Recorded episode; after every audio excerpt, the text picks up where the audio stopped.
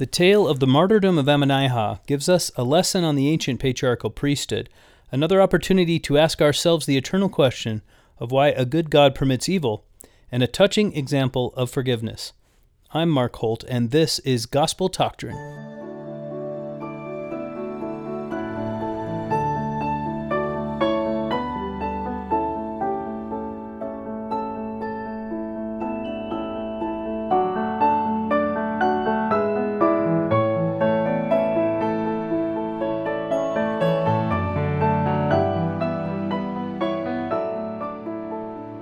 Thank you for joining me again for Gospel Doctrine. Today's shout out goes to Ollie. Uh, I mentioned Ollie before because I, I said that he was being baptized on the day that I was recording, and then, uh, or in the week that I was recording, and then his baptism had to be canceled because of quarantine concerns. And that baptism occurred today, so congratulations, Ollie. I, uh, I know we don't know each other, but I've heard about you, and uh, you're, I believe you're my youngest listener and I'm very proud of you. I, I, watched your baptism over FaceTime, so congratulations and uh, well done. So today we're discussing the chapters 13 through 16 of Alma, and this is a direct continuation, in fact, mid speech from the lesson we went over last time. Now we want to I want to remind you a little bit of what Alma was discussing with the people of Ammonihah. So as you remember, the people of Ammonihah are wicked to the point where they kicked him out of their city once. They spat upon him, they reviled him. And Alma was leaving, and then he had a vision. The, the same angel who appeared to him at the time of his conversion said, Go back to Ammonihah and try again, and this time the Lord will bless you. We found out that he'd been fasting for many days, and he meets Amulek. And then they begin talking to the people. They their main encounter is with a, an evil man named Zeezrom, and he's part of this agitator class of Ammonihah, people who make their living off of making sure that there is discontent and bitterness and strife among the people of Ammonihah, because if there are, then they bring a lot of court cases to be adjudicated, and the lawyers and the judges thus get paid. And so Zeezrom is one of these wealthy lawyers who has been made wealthy uh, off the backs of creating misery among the people that he is purporting to serve. So, just as our chapters for today are about to begin, what has just happened is that Zeezrom has been humbled. Alma and Amulek have been given insight into his thoughts, and his thoughts were that he would deceive them, lie to them, and say, I will pay you to deny the truth of what of the gospel that you're preaching. And they saw that he was lying.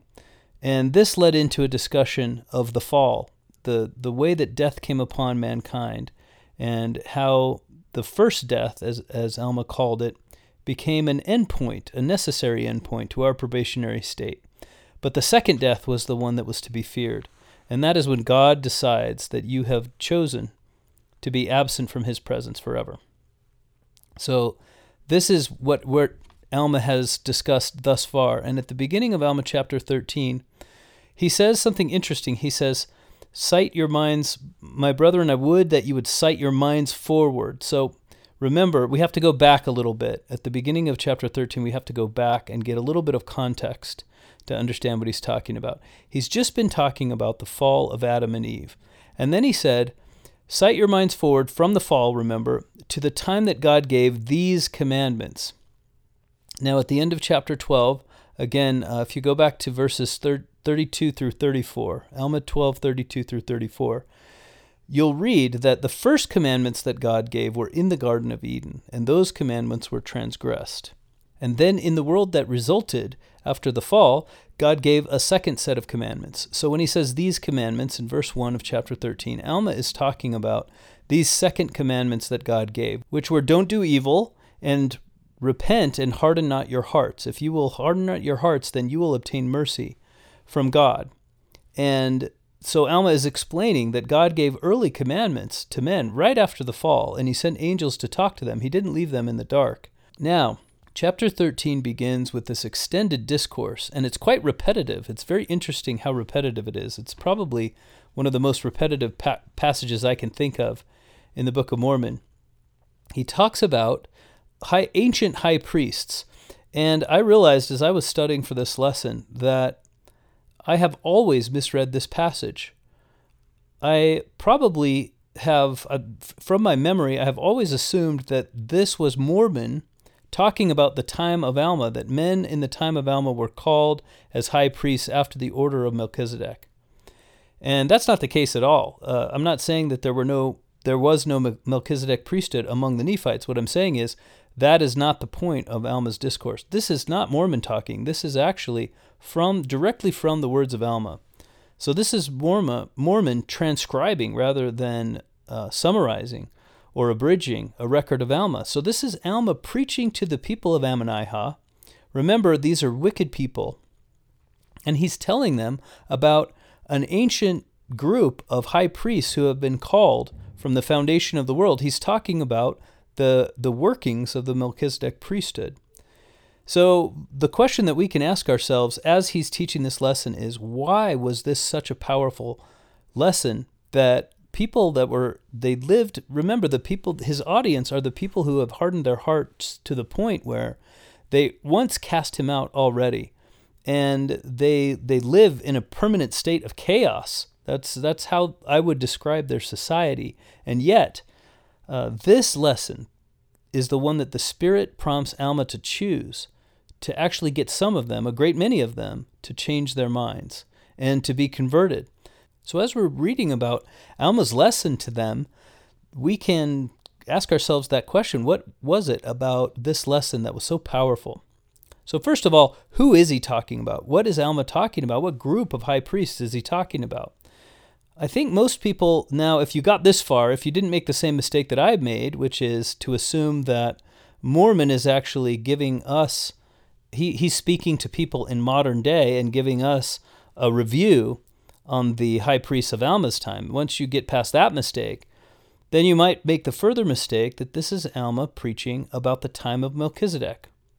Now, in the Doctrine and Covenants, we have a a reference of uh, Joseph Smith that Joseph Smith makes that Melchizedek was the son of Noah, that Melchizedek and Shem, the son, son of Noah, were the same person. So, uh, you would be forgiven for thinking that this was that Alma was teaching about Melchizedek because Melchizedek was a great high priest. Uh, Paul, the apostle Paul, speaks of Melchizedek as the greatest of high priests because he was on. He, he does describe in the New Testament the priesthood of Melchizedek as being on a different order than that that came after Moses. So, therefore, even in mainstream Christianity, there is an idea that Melchizedek was the greatest of all. And Paul, as proof, Paul uses the idea that Abraham paid tithes to Moses. Uh, I'm sorry, Abraham paid tithes to Melchizedek, and therefore Melchizedek must have been his greater in the priesthood. We have further support for this idea in the book of Abraham. Now, the very first chapter of Abraham, the first three, two or three verses, Abraham describes his desires, and what his desires are are to be a prince of peace, to seek after the blessings of the fathers, right? He wants the blessings that he's heard about and that he's read about in whatever his scriptures were, whatever teachings that have been passed down to him. But remember this so he, he wants to be a prince of peace. He wants to seek after the blessing of the fathers, namely the priesthood, and be a father of many nations. So this, this dovetails quite nicely with what we read in the New Testament because we know that Abraham had learned these things from someone, and the, the New Testament teaches us that he, he did pay his tithes to Melchizedek. In fact, Melchizedek was someone unto whom Abraham gave great honor. However, here in the Book of Mormon, in verse 14 of Alma chapter 16, we read, after remember before this before this verse, before verse 14, Alma has already taught about an entire group of high priests. And then he says in verse 14, he says, Humble yourselves, even as the people of the day, in the days of Melchizedek, who was also a high priest, after the same order which I have spoken, who also took upon him the high priesthood forever. So, what that tells me is that the people that Alma was talking about before verse 14 were not the group of priests, high priests over whom uh, Melchizedek presided. So, if Melchizedek was the son of Noah, and he was the great high priest that everyone talks about. In fact, the, the high priesthood came to be named after him. Then, who is Alma talking about before this point? So, again, we can go to the pearl of great price for the answer. In the book of Moses, we learn about Enoch, who preached similarly to how Melchizedek is described here in Alma chapter 16. They both called their people to repentance. They both took a civilization full of wickedness and turned it around into a civilization of great righteousness. In fact, Enoch created a city, a, a civilization of such righteousness that God could no longer leave them on the earth. And you could read about the prophet Enoch in Moses chapters 6 and 7. So when you learn about the, the city of Zion that Enoch created, it seems to me that that is what Alma is describing. And it also seems that the people of Ammonihah, that what seems very obvious, whether or not I'm right about this being uh, Enoch and his, his group of high priests, what seems undeniable is that the people of Ammonihah had scriptures describing the people that Alma is talking about. So Alma is preaching about a group of ancient high priests that is lost from our New Testament. Uh, I'm sorry, lost from our Old Testament. We don't have any record of them in the Old Testament. Incidentally, even in the book of Moses, it doesn't explicitly talk about a group of high priests that Enoch ordained. It talks about the power of Enoch as a prophet and then the great visions that he received after uh, he, he founded his great city Zion. So, this is new doctrine for us, actually. This is doctrine, I should say, that we don't find anywhere else. Uh, and therefore, it's very interesting and profitable to examine it closely, which is why I'm going into a little more detail. First of all, these are priests. Alma is describing men called in the high priesthood of God after the order of Son of God. Notice he doesn't change the name of the priesthood until after he talks about Melchizedek. This is another clue to us that he's talking about the time before Melchizedek lived, the time before the flood. So these priests are described. We should I'm going to list for you the ways in which they're described. They're ordained after the order of the Son of God, who is without beginning of days or end of years. They explicitly serve as types of Christ. So the ordinances they performed were known to be types of Jesus Christ, were known to point for people's minds forward to the time in which they would receive remission of their sins. The high priests were called according to their faith and their good works, and they were called with a calling that was prepared with and according to what's called a preparatory redemption. Once they had their garments made white in the blood of the Lamb, then they could not look upon sin except with abhorrence. And after they served faithfully and endured to the end, they entered into the rest of God. So this is the theme of today's lesson is the rest of the Lord. What does that mean? And this is one of the things that Alma is charging, admonishing the Ammonihites to aspire to is to enter into the rest of God. So after he talks about that, then he gives the example of Melchizedek, who was also one of these high priests. And the people in the time of Melchizedek did repent. And so therefore, Melchizedek founded a peaceful society and became what was called a prince of peace. Remember, that was something that Abraham aspired to be. And we can guess that Abraham heard that term from Melchizedek. Melchizedek, in fact, means the king of righteousness. And because his city was called Salem, which means, or Shalom, which means peace in Hebrew, then he was the king of Salem, or the prince of peace. An interesting summary on our knowledge of the high priesthood. Now, a couple of points I want to make. One is that Alma says that they were called according to the foreknowledge, the infinite foreknowledge of God, meaning that God knew that they would be righteous enough to be called. But then he makes it more clear that that if their brethren had been as righteous as they, they would have been given the same privileges, given the same calling. And in my mind, the reason that Alma is teaching this lesson is to tell the people of Ammonihah, look, Melchizedek founded this ancient civilization, the city of Salem. Enoch founded this ancient peaceful civilization, the city of Zion. Here I am in the midst of you, a prophet, telling you about this high priesthood, telling you about people who had the choice. They had a calling prepared from the foundation of the world, what he called a preparatory redemption. They had been given the opportunity to be where they were. What what Alma is saying is it's not an accident that you're here. And the fact that you have rejected the truth of God is not going to determine your fate. You can change your course right now today. And we can be you and I, you the people of Ammonihah and I Alma, we can be just like Melchizedek in Salem or Enoch in Zion. We can create this same kind of society. And this was such a convincing lesson to the people of Ammonihah that many people were converted. It also says that he he said many words that were not written. So we don't know if this was the the fullness of the message. But after he finishes talking about the high priesthood, he says, "I feel in, I feel for you anxiety unto pain. I wish I could express to you everything that I feel, but I just words are not sufficient for me to tell you all of the desires that I have for you. I think that's how God feels towards us. God wishes he could speak in stronger language. In fact, we have this over the next few chapters. We'll read a couple of uh, examples of the same feeling. One is Ammon, after his mission to the Lamanites, he rejoices so much that it's almost like his spirit is separating from his body. He describes it that way. And then Alma says, uh, "Oh, that I were an angel and could speak with the trump of God." So they both have this this desire to be able to pierce the hearts of people and get them to repent because they know so perfectly of the uh, rewards that await both wicked and righteous choices.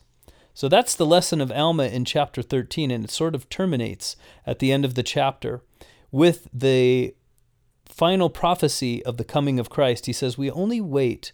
This is in verse 23. I'm sorry, verse 25. We only wait to hear the joyful news declared by angels at the time of his coming, and it could be any day now. Now, as we know, it's several years, it's even a few decades before that day will arrive, but he does have, in the grand scheme of things, in the course of history, he does have the time frame more or less right.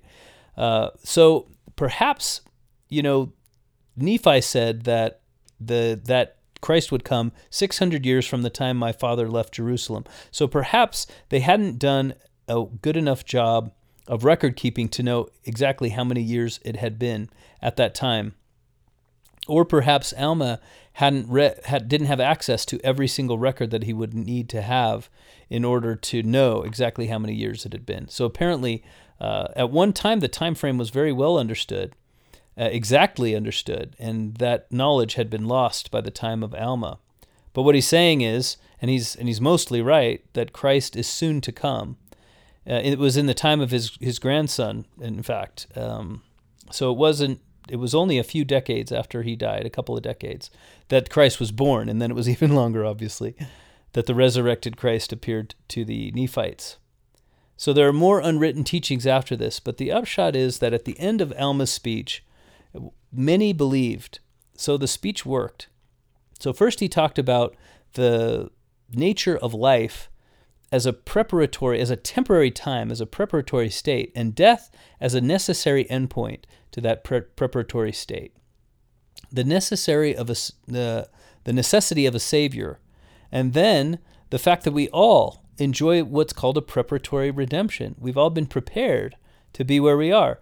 This was an early form of the doctrine of the premortal life. Basically, what Alma was saying was we've all made choices that we don't remember. He was he was implying this very strongly. So in Alma chapter 14, there are people who believe, and we don't actually get to hear much about how he proceeded with them. We don't know how much time passes, but it says that there were even more who were angry with Alma and Amulek, obviously, because the agitator class had just had their very livelihood threatened. Remember, this is the same thing that Jesus did. When Jesus went to Jerusalem and, and overturned the money changers' temples, he was explicitly threatening the power of, that controlled the Temple Mount. And Jewish power was wealth. It meant that people coming from all over Jewry, everyone who came to worship in the temple, uh, was going to patronize their businesses in some form or another. The first way was by changing money, and the second way was by buying animals for sacrifices, and probably a tourist trade around that as well was largely controlled by the priest class in Jerusalem. And all of these things, Jesus was saying, this is an affront to God because you're using the compulsory nature of people's worship to extort money from them. And you're making a profit. You're, you're enriching yourselves uh, on the worship of others, on the humility of others. And because he had pointed that out publicly, they had to kill him, or they had to give up their livelihood. Now, Alma and Amulek, because they have pointed out publicly the corruption of these lawyers and judges, they either have to kill him or they have to do what they try to do in verse 3.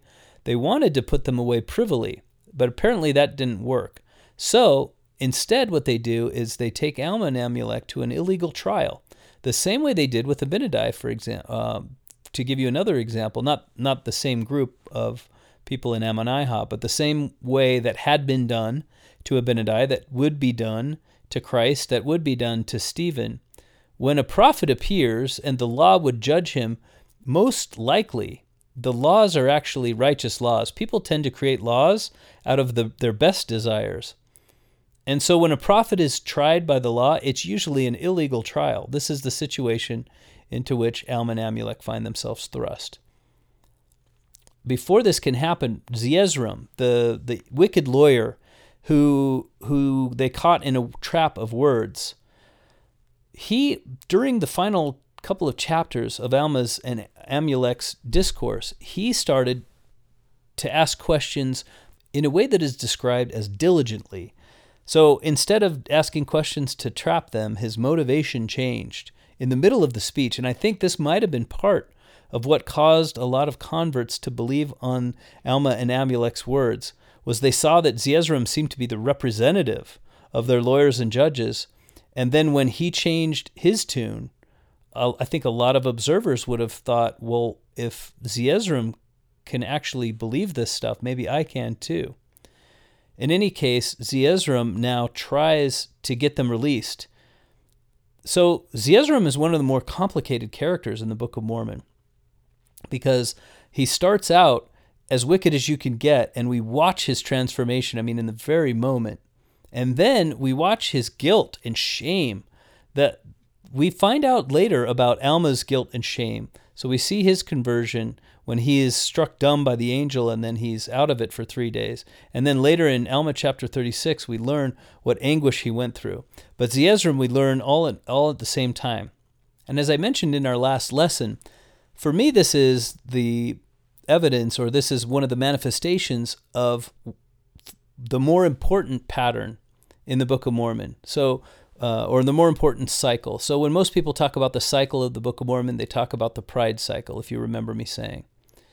But there's another important cycle in the Book of Mormon, and that is the cycle from wicked sinner, evil person, to skeptical convert, to repentant sinner, and then to prophet and missionary. And this now Zeezrom is the fourth or fifth step in this cycle, which began with Abinadi, and then through Alma the elder, and then Alma the younger, and then Amulek, and now Zeezrom. And it keeps happening and happening over and over again that someone who is the worst of sinners, someone who has neglected the call, the word of God, or even worked against it many times, can, can hear this voice and then transform their life completely.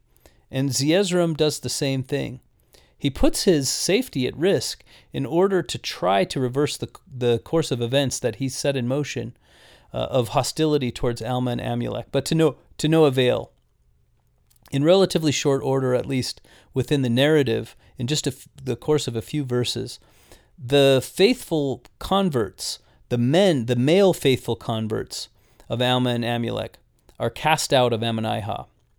So now we're going to go back a little bit uh, I want I want to talk about I want to bring up one more thing about chapter 13, which is this. Uh, Alma only mentions the high priests that are called after the order of the Son of God. In other words, the only people he's talking about in chapter 13 seem to be men. And I think if I were a, I can't speak as a woman, but if I were a woman, I would feel like I, I would feel underrepresented in this story. I would feel like somehow that the contributions of people that are like me would have been neglected. And I don't think anyone could deny that uh, those tales are conspicuously absent. So the, the explanation that I would give is number one, the culture of Alma and Amulek doesn't seem to have been as conscious of those concerns as we are today. And number two, the people to whom he's speaking seem to regard the, these important decisions as coming from the head of the household, the male. And therefore, the males are the ones in chapter 14 being cast out. So the, the fathers, the husbands, are cast out of the city, but their wives and children are kept behind, as sort of as a punishment to the people who have made the decision to convert. Now, obviously, conversion is an individual matter. So, what we can do as modern day scholars of these scriptures is to ask ourselves the important question what would Alma have said? What might he have said if he had been more conscious of the, the other half of his audience and the other half of the people in the, that lived in the times that he was talking about? He would have mentioned the equal contributions of the wives, the mothers, the sisters, and the daughters of these high priests that he mentioned. There is no possible way that they were not contributing in an equal measure to the plan of God. There's no way that a society like Salem or like Zion could be constructed without faithful women every bit as righteous as the men they served with. So, again, I guess the two things I would say about uh, this aspect of the teaching of chapter 13 is number one, that feeling that something's missing here is real. It's okay to feel like something's missing because I feel it too. I feel like I would love to know not only the about the men who were called as uh, priests, high priests after the order of the Son of God, but about the the women who served alongside them and whose faith would have been just as necessary to the work. And number two, it does seem to have been culturally appropriate lesson because the, the Ammonites were casting out the men as the decision makers in this in this pattern. So in chapter 14 we learn that all of the men have been cast out ca- cast out of the city and even stoned and spat upon. So that at the threat of their lives they've been forced to they've been forcibly ejected. And then there's this scene of martyrdom where the women and children who are left behind or kept behind are thrown into a fiery pit and burned alive. This is one of the more horrible deaths that I can imagine. In fact, I don't even think that crucifixion compares to the pain that someone would feel being burned alive. So, uh, and, and in saying that, I don't mean any disrespect to the death of Christ. I, I know what I believe about the death of Christ what is, is that it was meant as a symbol, but it wasn't meant to be the most painful death that's possible. One of the symbols of Christ's death was that he was lifted up men would lift him up so that later on he would lift all men up before the Father. So he was he had to be lifted up on a high place. The these martyrs, the suffering of these martyrs also was a symbol, and we don't find out until afterwards. What happens is that Alma and Amulek have to watch this entire grisly scene, and then afterwards, uh, the the chief priest, the chief judge, comes up to them and says, "Now, are you going to continue to to teach these people that they will be cast into a lake of fire and brimstone. So what we we can infer from this question that what they tried to do was to create hell. They tried as faithfully as they could to reproduce the hell that Alma had been talking about in his lesson. And the interesting thing is he had made it he had taken pains to make it clear that he was speaking metaphorically about a lake of fire and brimstone. He said, The pains that you would feel would be as a lake of fire and brimstone. But they disliked this so much. They, they disliked the, the implication that they were doing something wrong. As we find out in chapter 15, verse 15, they didn't believe in repentance. Repentance was not a part of the doctrine of the Nehors. And uh, that that is the religion to which the people of Ammonihah belong. You remember Nehor was this man who taught that priests should be prosperous and that people would all be saved. And therefore, there was no need to repent. Repentance not part of their doctrine. This this terrible teaching, this terrible way of thinking had infected them to the point where they were incapable of change. Now, as Alma and Amulek are watching this happen, Alma, Amulek turns to Alma and says, why can't we stretch forth our hands and exert the power of God that is in us and put a stop to what's happening? This is an important question. Uh, and it brings up one of the questions that I've received via email. Incidentally, if you would like to send a question to the show, then email me at gt at gospeldoctrine.com. Benjamin did that from Fred- Fredericksburg. He asked the question I have, a, I have a question on the experience of Alma and Amulek when they are witnessing the destruction of women and children.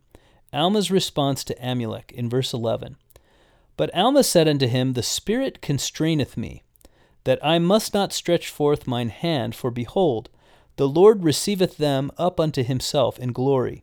And he doth suffer that they may do this thing, or that the people may do this thing unto them, according to the hardness of their hearts, that the judgments which he shall exercise upon them in his wrath may be just. And the blood of the innocent shall stand as a witness against them, yea, and cry mightily against them at the last day. Benjamin says, I'm having a hard time getting the concept of God allowing the death and suffering so that his wrath so that quote his wrath may be just and the blood of the innocent shall stand as a witness. Can you please elaborate and perhaps give context? Benjamin, I think this question is about as important a question as anyone could ask from the scriptures. So I thank you for asking it. And the the bad news is I cannot answer it for you. And uh, so let me elaborate on that a little bit. All I can do is tell you my answer.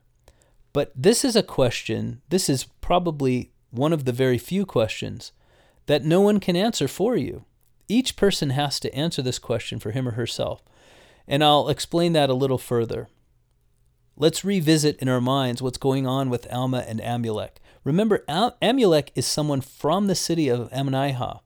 So it is not too much of a stretch for us to imagine that Amulek's own wife and children are in the group of people being thrown into the fire.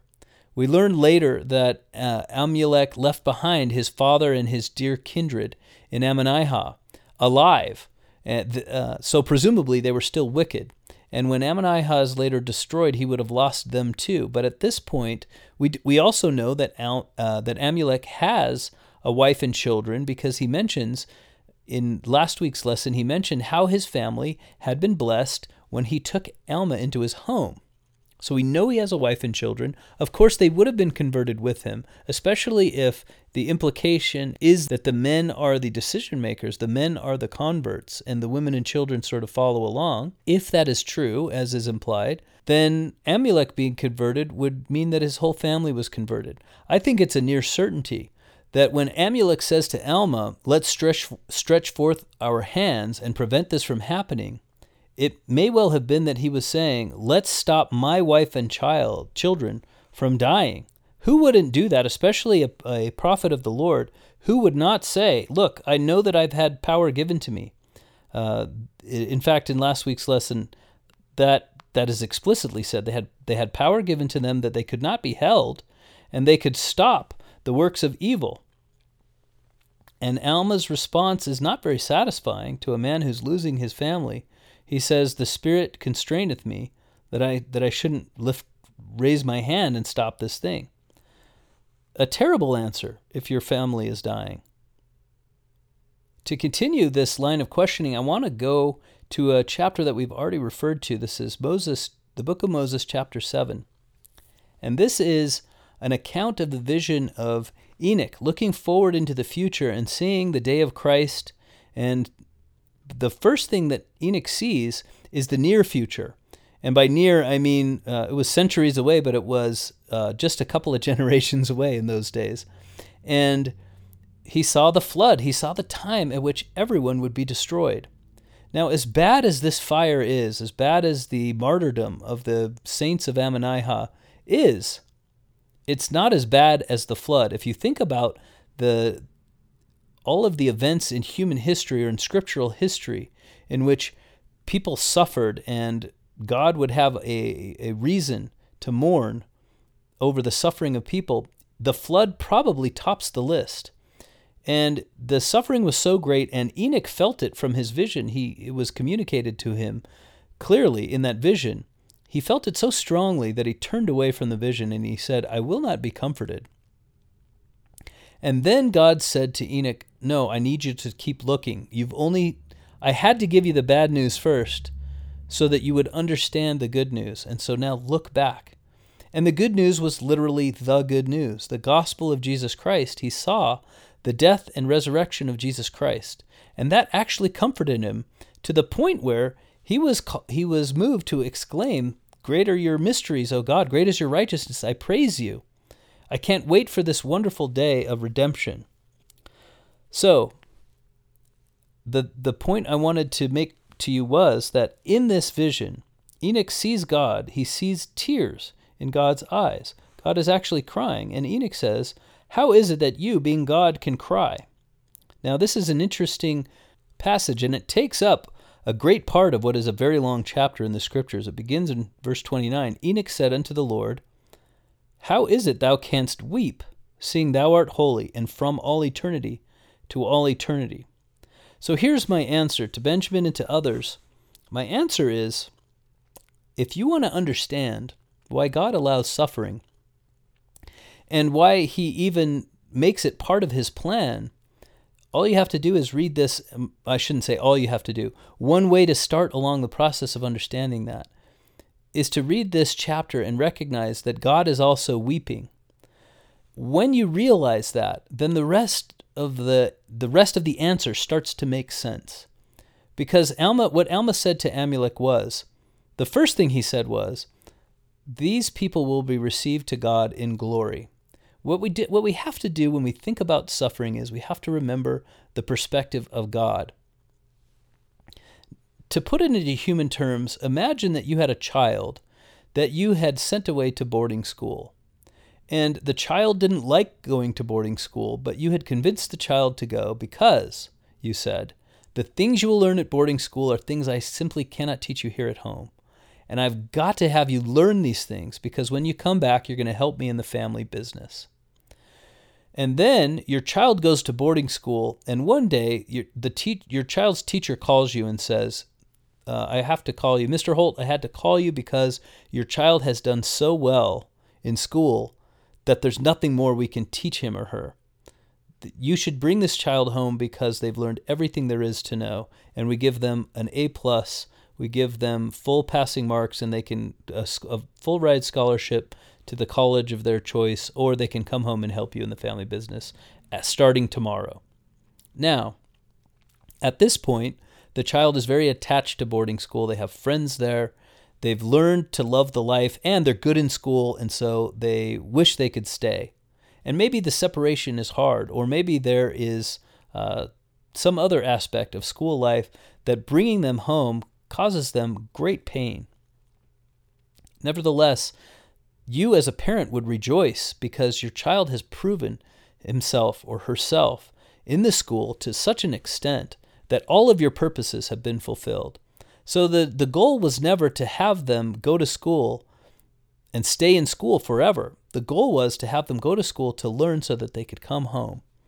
This is God's perspective with us. He has an eternal perspective. He wants us to come here, but when we have shown that our spiritual development has reached the point where we can receive all of the blessings of eternity, then it's no longer a tragedy for us to die with our limited perspective, and especially the perspective of someone who doesn't believe in God or who doesn't understand what Alma explained about life as a probationary state then death is the ultimate tragedy.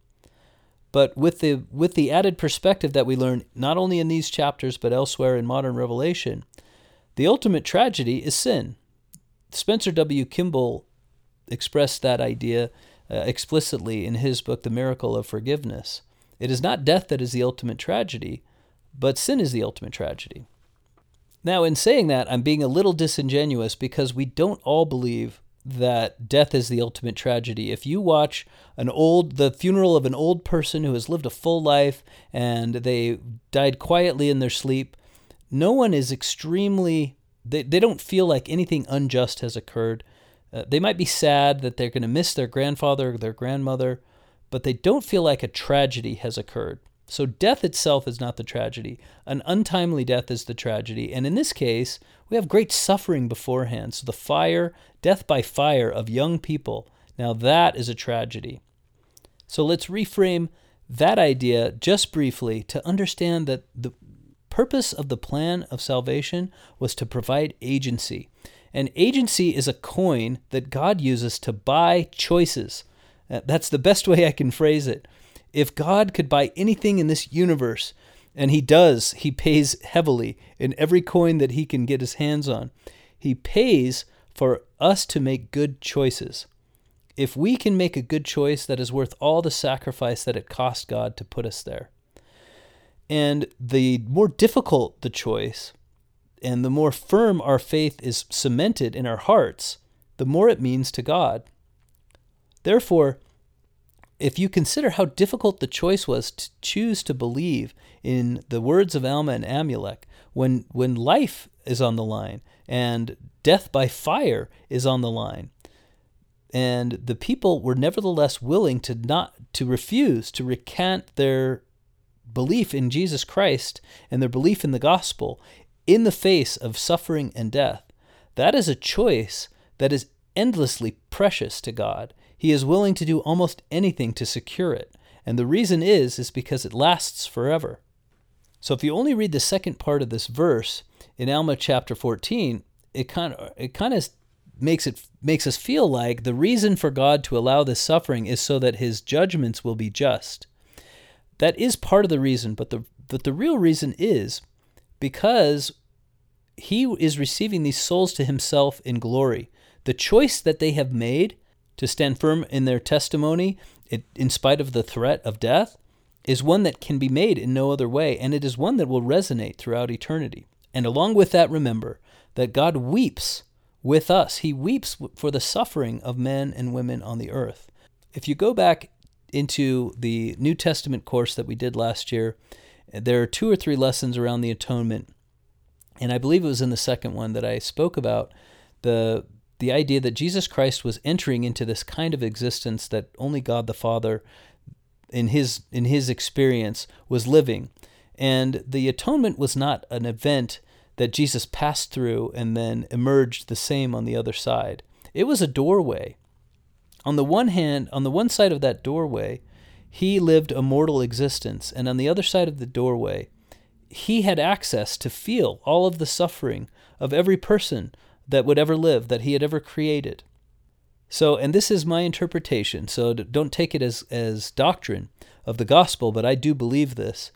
It wasn't that Jesus suffered for our sins, it's that Jesus became willing to suffer for our sins, and this became his state of being.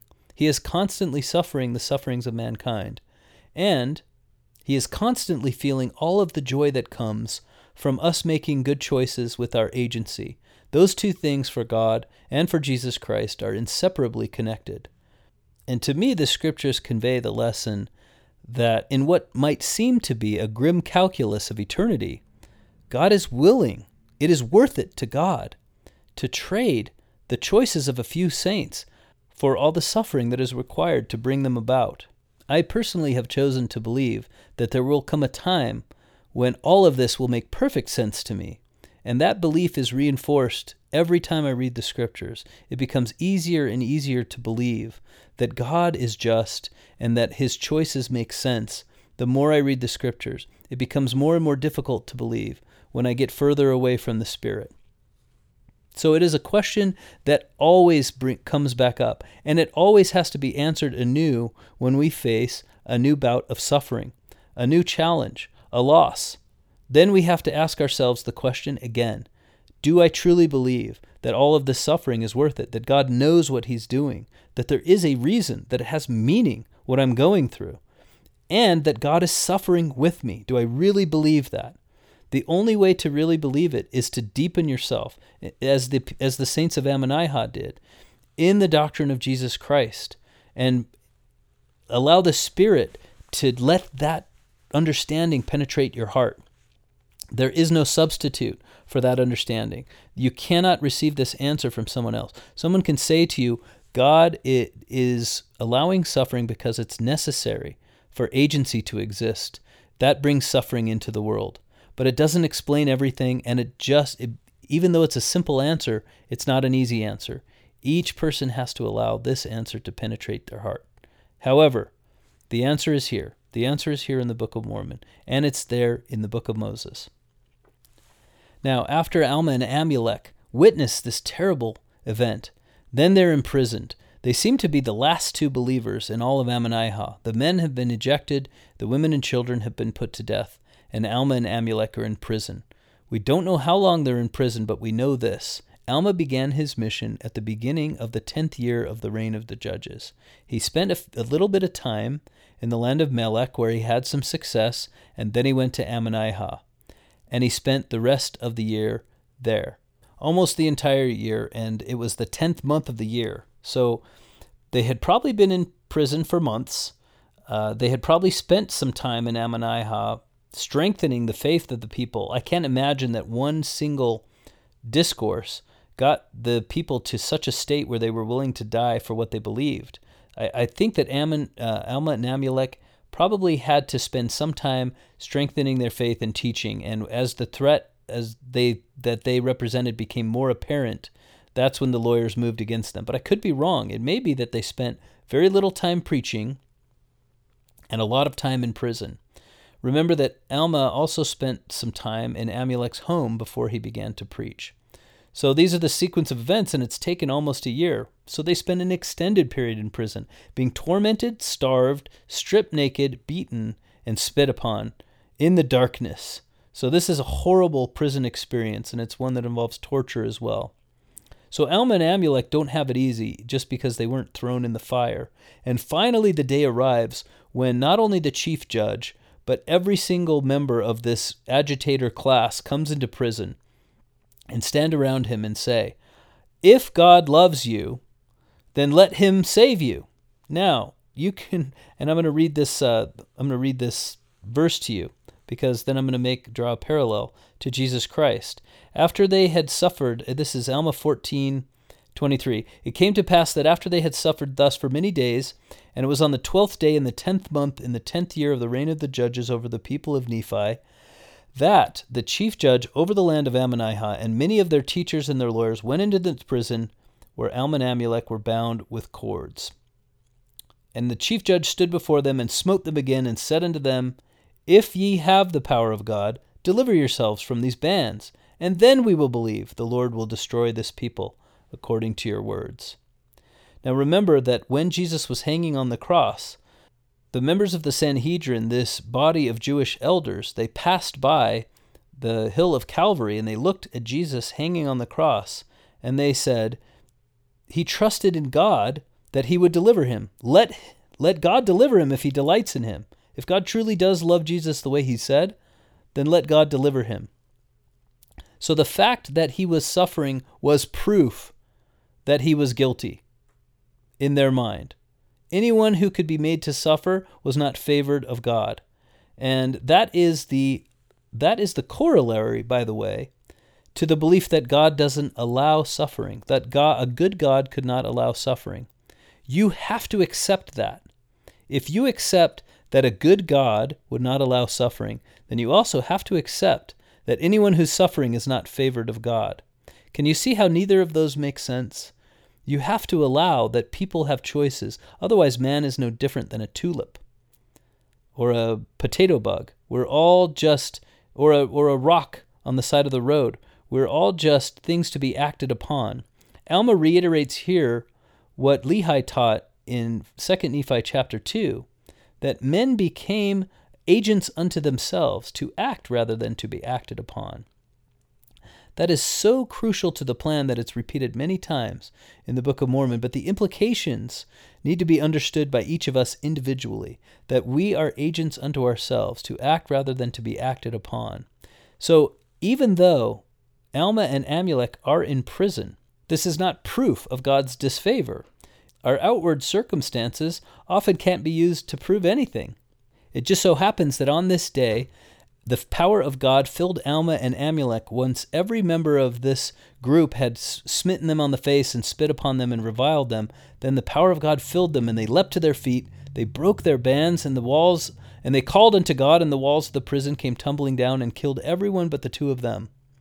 Now, why could this have not happened before? Why did they have to suffer in prison for months? Why did they? Uh, if everyone who was there in the prison was going to die, why couldn't they die before everyone was thrown into the fire?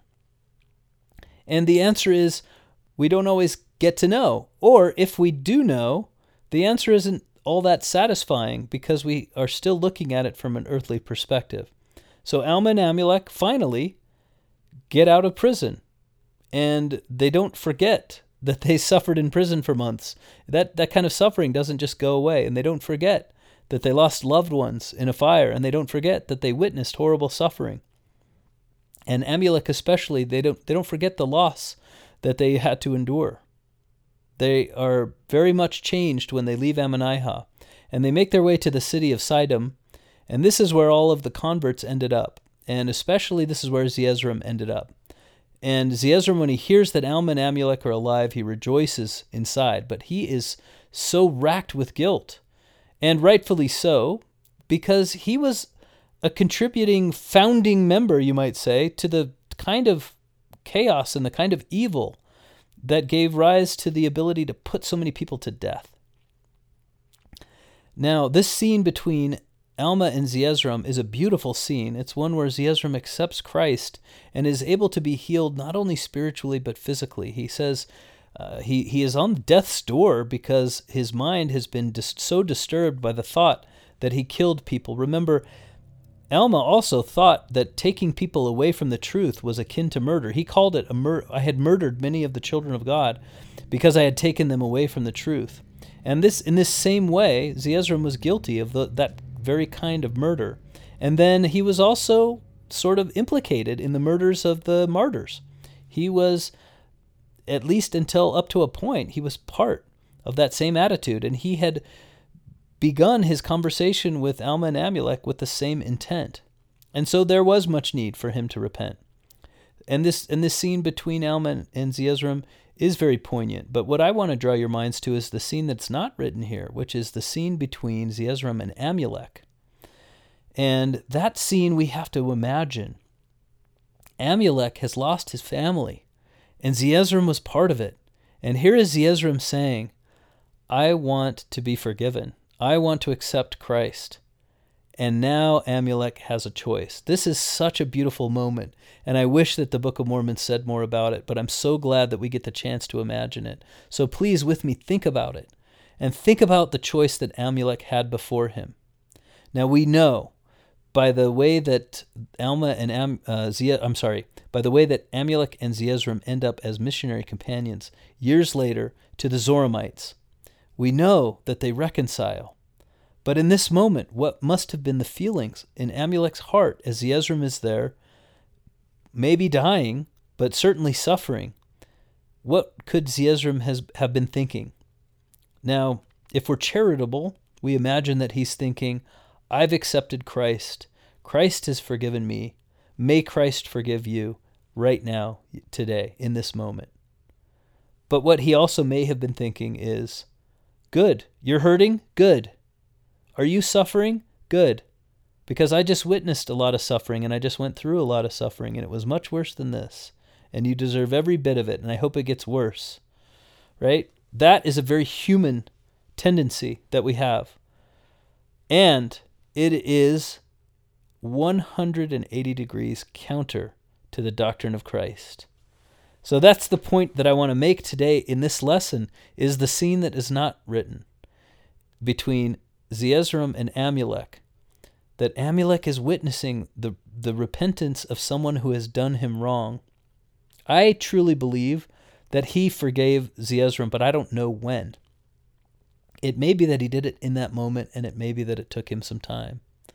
Now, we have we do have the account that after Alma and Amulek established the church in Sidom, where all these first of all they had all these tried and tested saints who came from Ammonihah, who had given up everything for the gospel as a foundation, and they were able to create a church probably around them.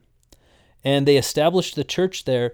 Now it says in chapter 15 that they established the church in Sidom and that they had great success there. And the implication is that they tried again to contact the people of Ammonihah and try to get them to repent. But this is in verse 15 is where it says that Nehor's doctrine just didn't include the need to repent. It was impossible for them to accept the need to repent because they believed in this wicked doctrine of Nehor. And then uh, in chapter 16, one month into the 11th year. So that was the 10th year of the reign of the judges. It began in Melech, successful establishment of the church. It continued in Ammonihah, this terrible interlude, and then it finished a month or a month and a half in Sidom with another success.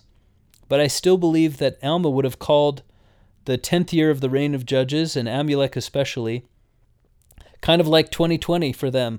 You know, you, you remember early in 2020 what we were dealing with were were terrible wildfires in the early part of 2020 in Australia, and that was sort of the worst problem going on in the world. And then came a pandemic, and then came race riots, and then came economic destruction, and so so many people around the world are suffering. And I think uh, 2020 is kind of like the we can we could look upon today's lesson as sort of an echo of today's times, which is they had a bad year. They had a really rough year in the 10th year of the reign of the judges. And then one month into the 11th year, Ammonihah is just wiped off the map in one day to the next. The des- it's called the desolation of the Nehors because they all believed in this religion of Nehor. And then from one day to the next, they're wiped out. They, there's so many of them, they can't even be buried. Their bodies are just heaped up and the smell is so terrible that no one wants to live there anymore, and no one goes to live there for a long time to come. Now, interestingly enough, I have a question that I don't really want to answer. I don't have a, an easy answer for. If you look forward to Alma chapter 21, verse 4, or Alma chapter 24, verses 28 to 29, you learn that the Lamanites who destroyed the people of Ammonihah, they were also Nehors. So here's my question why would they slay their co religionists? First of all, how did the Lamanites become followers of Nehor? Nehor was a Nephite. There must have been some sort of correspondence where they were learning about this doctrine. They must have been taught from someone. And if the doctrine was the most established, the doctrine of Nehor was the most established in Am- Ammonihah, it seems likely to me that the Nehors among the Lamanites learned it from the people of Ammonihah. And yet, when it came time for them to choose whom they were going to kill, they chose the people who believed in the same doctrine they did. And I, I guess my partial answer to the question is this the reason that they chose to kill them is it has everything to do with the doctrine itself. So, some doctrines, this is important to understand in today's world. Some doctrines ennoble us, they lift our society, they bring us closer together. The doctrine of Christ is one where that would prevent any two groups of people that embrace it from killing each other. If they truly embrace the doctrine of Christ, they could never just go in and wipe the other off the map. And yet, there are doctrines in this world that, at the extreme, taken to their extreme, taken to their logical conclusion, they can allow this sort of behavior, this sort of travesty, this sort of evil. And the doctrine on its surface appears good. The doctrine of Nehor was what? Everyone will be saved. And yet, it's so evil underneath that it allows one group of believers to completely murder and wipe out another.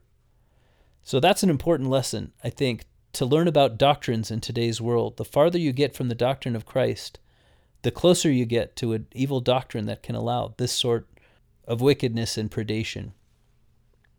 Well, after their time in Sidom, Alma and Amulek go back to Zarahemla. And it says that Alma took Amulek to his home and administered to him for many days. So we can imagine now, this is where Amulek is finding, he's mourning. He's in a, he's in a period of great mourning. So he's mourning not only his wife and children, who were likely thrown into the fire, but th- at least there he can console himself with the idea that they were faithful to the end. And he's also mourning the loss of his father and his kindred, who were, were killed by the Lamanites in a state of wickedness. So everyone that had been dear to him in the world was dead. And we know this about Amulek that he would have been dead had he not accepted the doctrine of the teachings of Alma. So he has these two conflicting ideas. One is, I, am suffering because all the people that I love are gone, And also, do I feel gratitude that I'm still alive? What do I feel?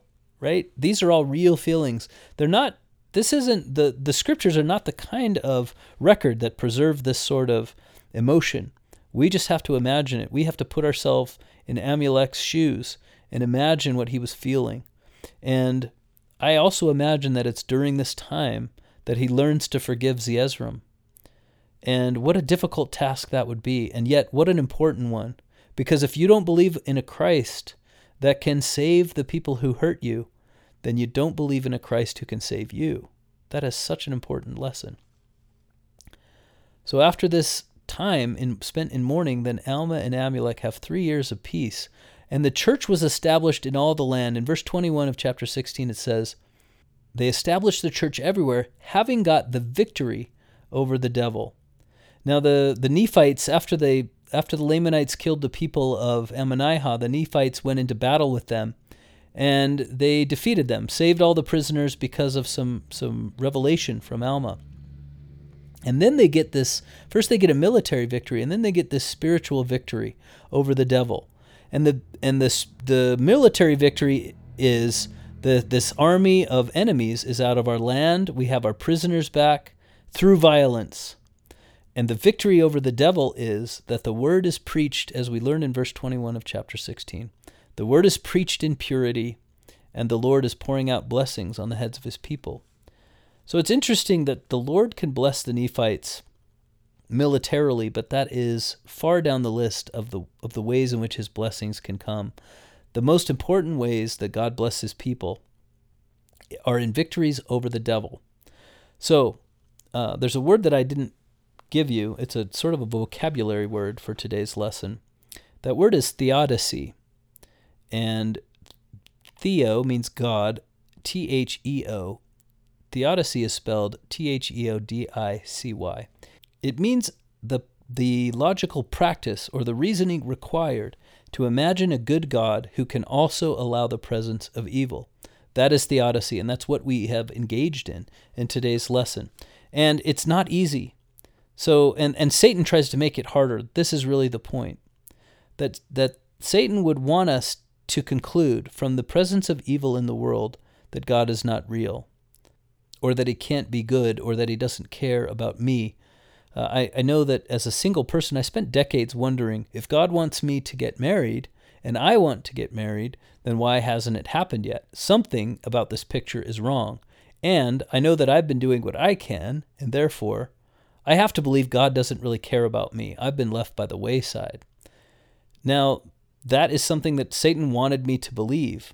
And I didn't have any evidence to the contrary. I only had a choice. I could continue to have faith and try and believe that God cared about me, or I could give up. And we all have our journey that takes us down that road, or else Satan isn't doing his job. Satan cares enough about destroying each of us that we all have our journey down this road. Uh, one more thing I wanted to bring up about that is this remember the suffering of the people that fell into that fiery pit. Anytime you think that you can entertain the lies of Satan for even a moment, because this is a concrete example, this is a case study of how much Satan hates you and wants you to suffer. If he could, he would inspire someone to throw you in a fiery pit. If there was someone who was listening to him to such an extent that they would do that, he would rejoice in it. This is how much the enemy of your soul hates you and, and wants you to make choices contrary to righteousness. And it's important to remember that. This is not just me trying to be doom and gloom. This is me telling you that there can be no peace with the enemy of your soul. There can only be victory. So, the victory comes when we do what Amulek did, which is allow Christ to change us, pull us out of Ammonihah, get us through our suffering, and then help us confront the moment with the people who have wronged us and find forgiveness in our hearts and endure to the end. So Amulek is our main character in this story. He is the one who is suffering everything. He is he has gone from the highs to the lows and back to the highs of human endeavor and human emotion in one lesson. And if we will follow that example, the example that both we witnessed and that we imagined, Amulek going through, then we will get the victory over the devil in the name of Jesus Christ. Amen.